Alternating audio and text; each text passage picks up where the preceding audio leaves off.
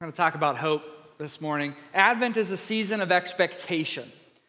The word Advent actually come, means uh, uh, the coming, uh, the, the arrival. It's, it's a season where we both remember and where we practice waiting. Uh, and so, this first week of Advent is particularly talking about the waiting aspect and expectation. It's talking about hope. Um, the, this song we just got through singing, uh, O Come Emmanuel, I, I, think it gives the, the essence of all of Advent season, but especially this first week. Um, let's just look at this first verse. O come, O come, Emmanuel, and ransom captive Israel that mourns in lonely exile here until the Son of God appears. Rejoice, rejoice, Emmanuel shall come to thee, O Israel. Now, notice it's, it's not saying he, he has come, it's rejoice, rejoice. He, Emmanuel shall come. Now, we know that Jesus has come, but part of the point of this season is to go and, and we identify with the sense of longing and the sense of waiting and anticipation that people had in the Old Testament.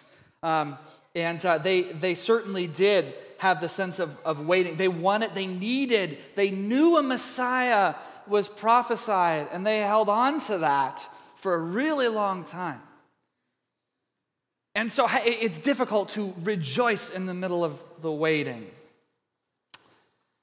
The, the, uh, the prophets of the Old Testament and, and the hymn, they acknowledge that we have to wait, which is unfortunate because it's hard to do, right? Right, Inigo Montoya?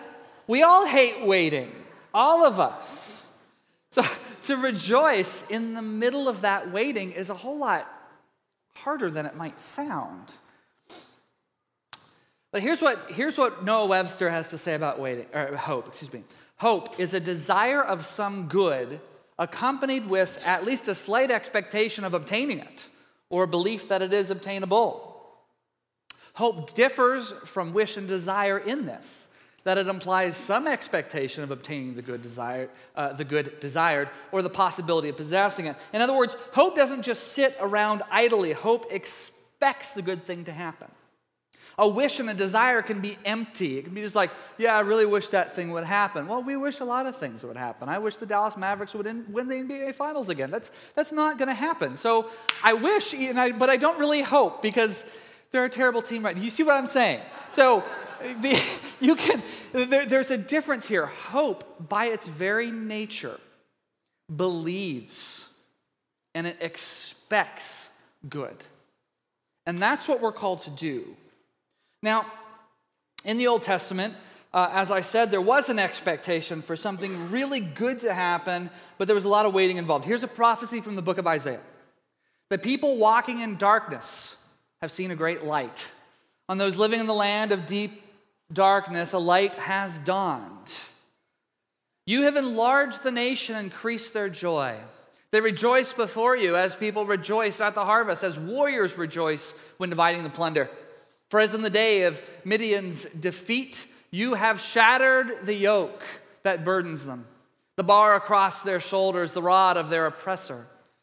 Every warrior's boot used in battle and every garment rolled in blood will be destined for burning, uh, will be fuel for the fire. For to us a child is born, to us a son is given, and the government will be on his shoulders. And he will be called Wonderful, Counselor, Mighty God, Everlasting Father, Prince of Peace. Of the greatness of his government and peace, there will be no end. He will reign on David's throne and over his kingdom, establishing and upholding it with justice and righteousness from that time on forever. The zeal of the Lord Almighty will accomplish this. There was a desire for something good, something insanely good. There was a desire for the Messiah. There was an expectation that he really would come, but you know what? There was a whole lot of waiting. This prophecy was given 700 years before Christ came. That's a, that's a lot of waiting. And it wasn't easy waiting. They had a whole lot to overcome. He's saying, Oh, come, oh, come, Emmanuel, and ransom captive Israel. Here's what they had to be ransomed from. They really were captives, starting with the nation of Assyria and then Babylon, two of the most vile and, and violent nations and, and regimes ever to walk the face of the earth. And they were the rulers over Israel. In Babylon, Medo-Persia, and then Alexander the Great came in and, and they became the Greek Empire, and they ruled for years under several different rulers. And then you have the Roman Empire. You, in other words, you have utter domination over Israel, but they had promises that something great was coming. They had promises that a Messiah was coming and that everything would change.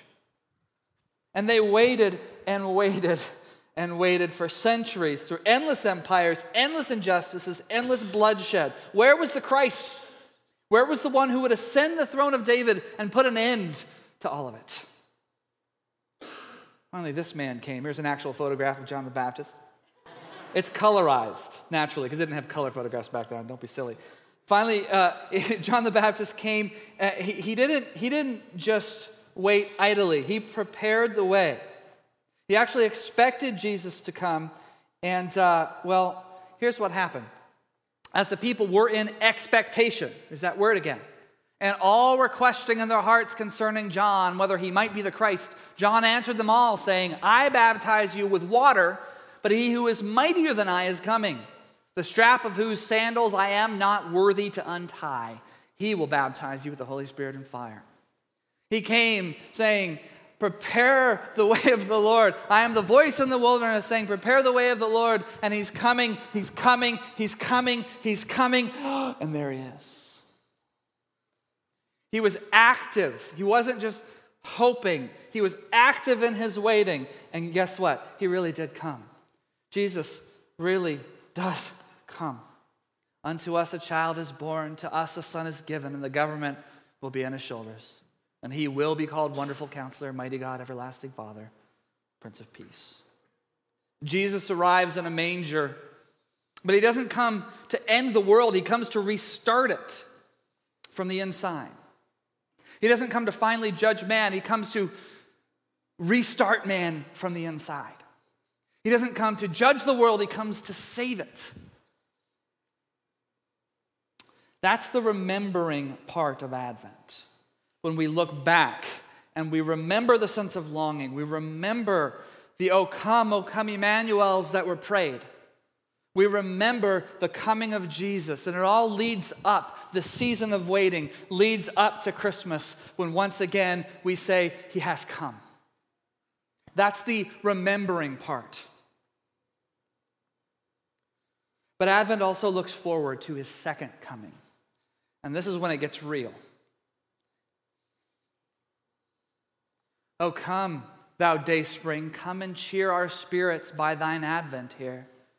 Disperse the gloomy clouds of night and death's dark shadows put to flight.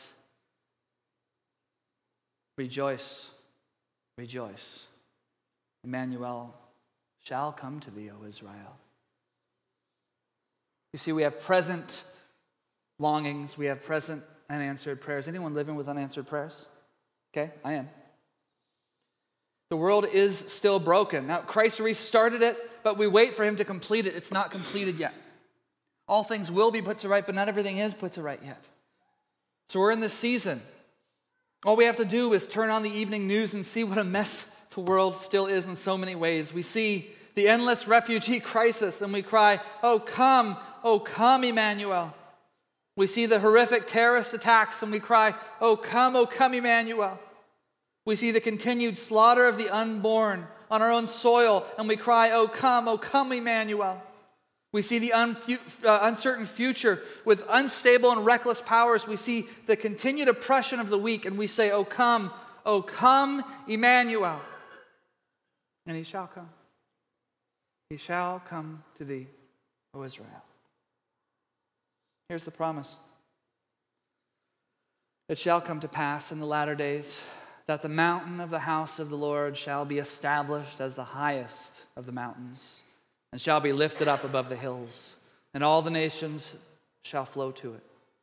And many peoples shall come and say, Come, let us go up to the mountain of the Lord and the house of God of Jacob that he may teach us his ways, and that we may walk in his paths. And he will judge between the nations and will render decisions for many peoples, and they will hammer their swords into plowshares and their spears into pruning hooks. Nation will not lift up sword against nation, and never again will they learn war. Oh, come, oh, come, Emmanuel. Let that day come. You see, that's one of the things that's going to be set right, that all the horrible, endless violence will one day reach an end when he comes. And we look forward to that day. We see the brokenness and we say, This isn't right. Oh, come, oh, come, Emmanuel. And we long for that day. And it's right and good to long for that day, guys. It's right and good. It's right and good when you see disease and death to say, Come, Emmanuel, this isn't right. This isn't what you created the world for. Come and restore, Lord. We're waiting for the day you come and restore. It's not right when you see horrible crimes on television. You don't say, Well, that's just the Lord's will. No, you say, Come, Emmanuel. This isn't right. This is not what you intended for. And we look forward to the day when all is made right. We hope and we believe in spite of what we see. We wait for his coming. This is the condition of the world right now. And this is what we have to see at the same time. You see, this isn't a pie in the sky kind of hope. We hope in the face of this.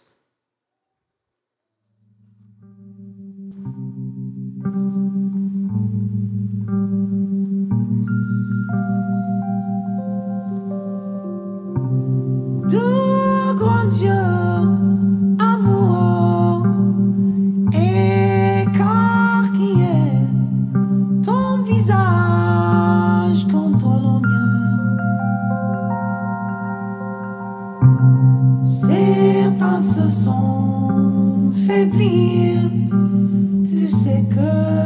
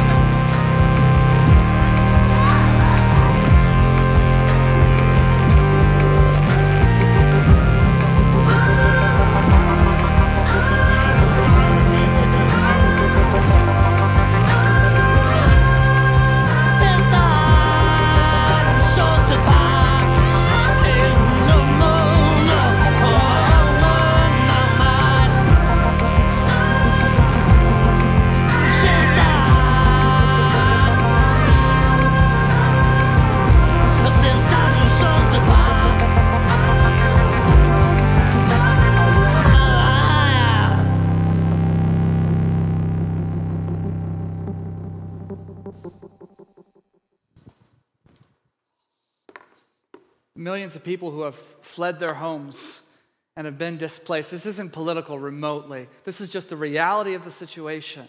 And we can look at this, and I don't understand all the causes. I don't think anybody understands all the causes or how to fix this. But all we know is that there are image bearers of Jesus Christ that have been displaced and are being killed by the thousands. And we look at this and we go, this, this is not right.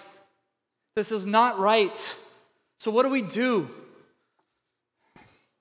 Here's what they're running from, guys.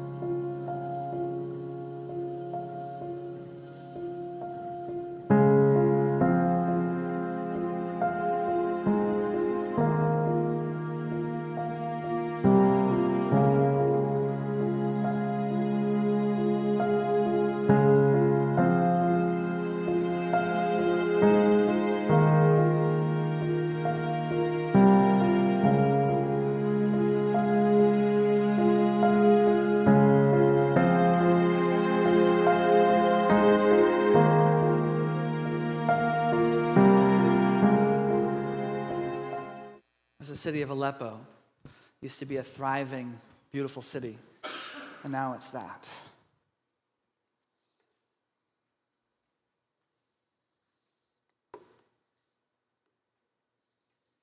Then I saw a new heaven and a new earth. For the first heaven and the first earth had passed away, and the sea was no more. And I saw the holy city, New Jerusalem, coming down out of heaven from God, prepared as a bride adorned for her husband. And I heard a loud voice from the throne saying, Behold, the dwelling place of God is with man.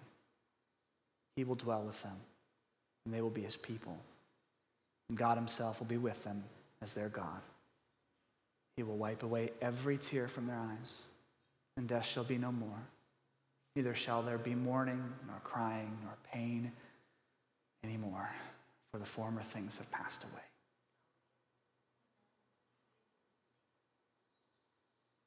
Oh, come, oh, come, Emmanuel. We wait for that day.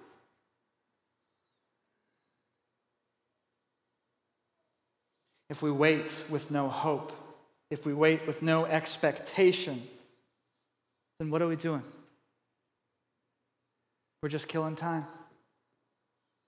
We're just kicking rocks on this planet. Waiting without expectation is not patience.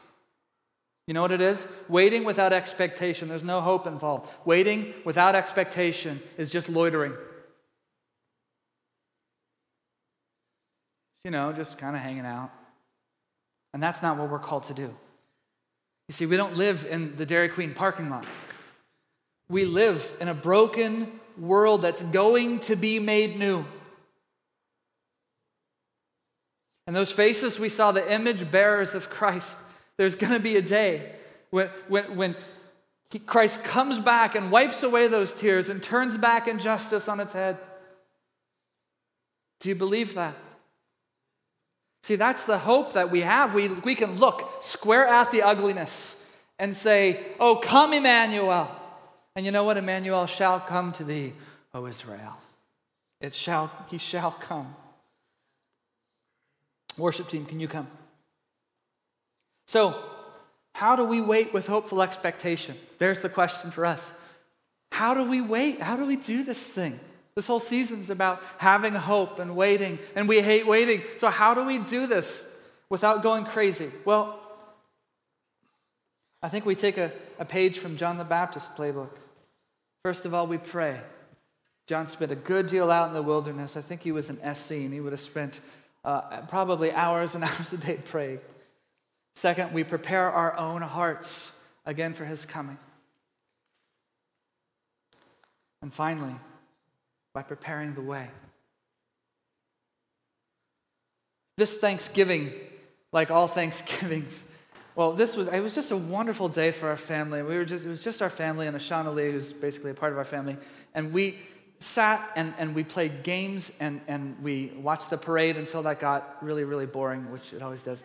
Um, but it's fun at first. And, and, then we put music on and we played Dutch Blitz and all kinds of games. And from the kitchen, was coming the most glorious fragrance of heaven.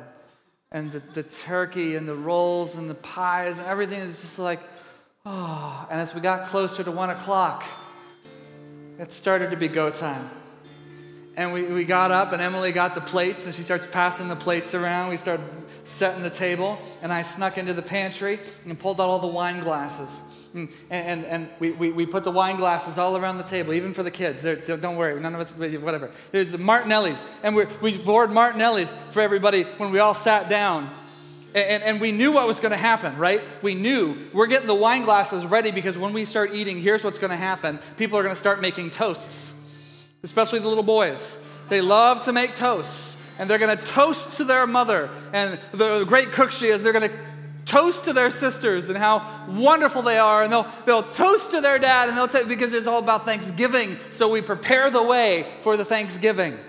You see, it's not there yet. The dinner hasn't come yet, but we know it's coming. So we actively anticipate good. We have an expectation of good, and we walk toward it, and we work toward it. That's what John the Baptist did. He saw Jesus was coming. So what did he do? He did the things that Jesus would do. He called the people to repentance. He called them, Repent, for the kingdom of heaven is coming. I'm telling you, Jesus is here. I can't bring you all the way there because he's going to be the one to do it. But prepare, prepare, get ready because he's coming. That's what we get the opportunity to do. That's even one of the things we get the opportunity to do with Advent Conspiracy is we can say, we can speak hope to the refugees, even though we can't hold them with our own arms, however much we'd love to. But we can say, there will be a day when Jesus will wipe away every tear and when you won't have these kinds of needs anymore and where disease will be gone and war will be gone. And, and you know what we can do is we can pray for you and we can send a monetary blessing to say, this is what he's going to do. He's going to restore and we're going to work towards that restoration ourselves.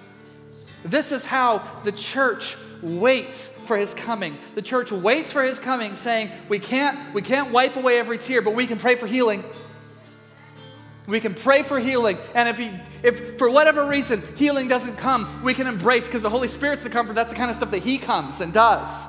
And there will be a day when we won't even need that anymore because there's no reason for crying. But until then, we do the things that Jesus does. We do the work of the Holy Spirit. That's how we wait.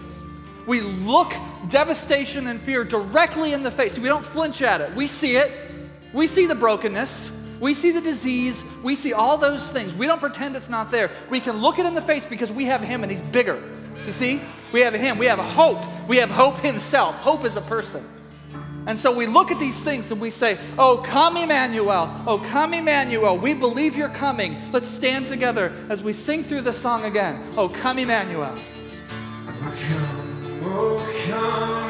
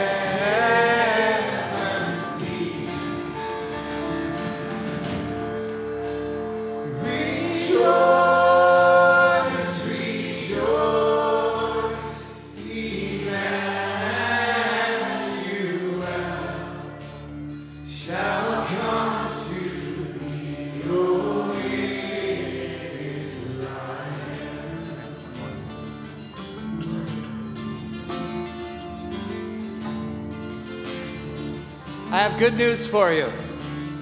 The world has a lot of darkness in it, but Emmanuel shall come to you, O Israel. He is coming. He is coming. Let's lift it up loud one more time. Rejoice, rejoice, Emmanuel. Rejoice.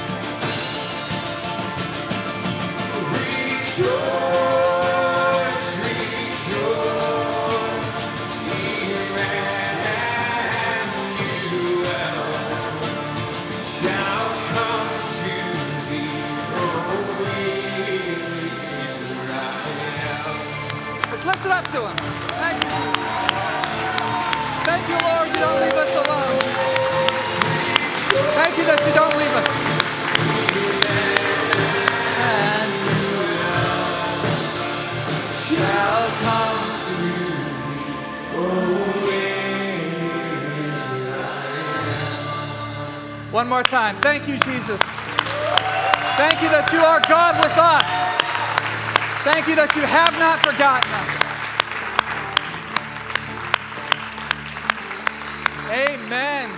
Amen. Prayer servant team's going to be up here. If you have prayer needs for anything whatsoever, I encourage you come up, uh, uh, get prayer, be blessed in the name of Jesus.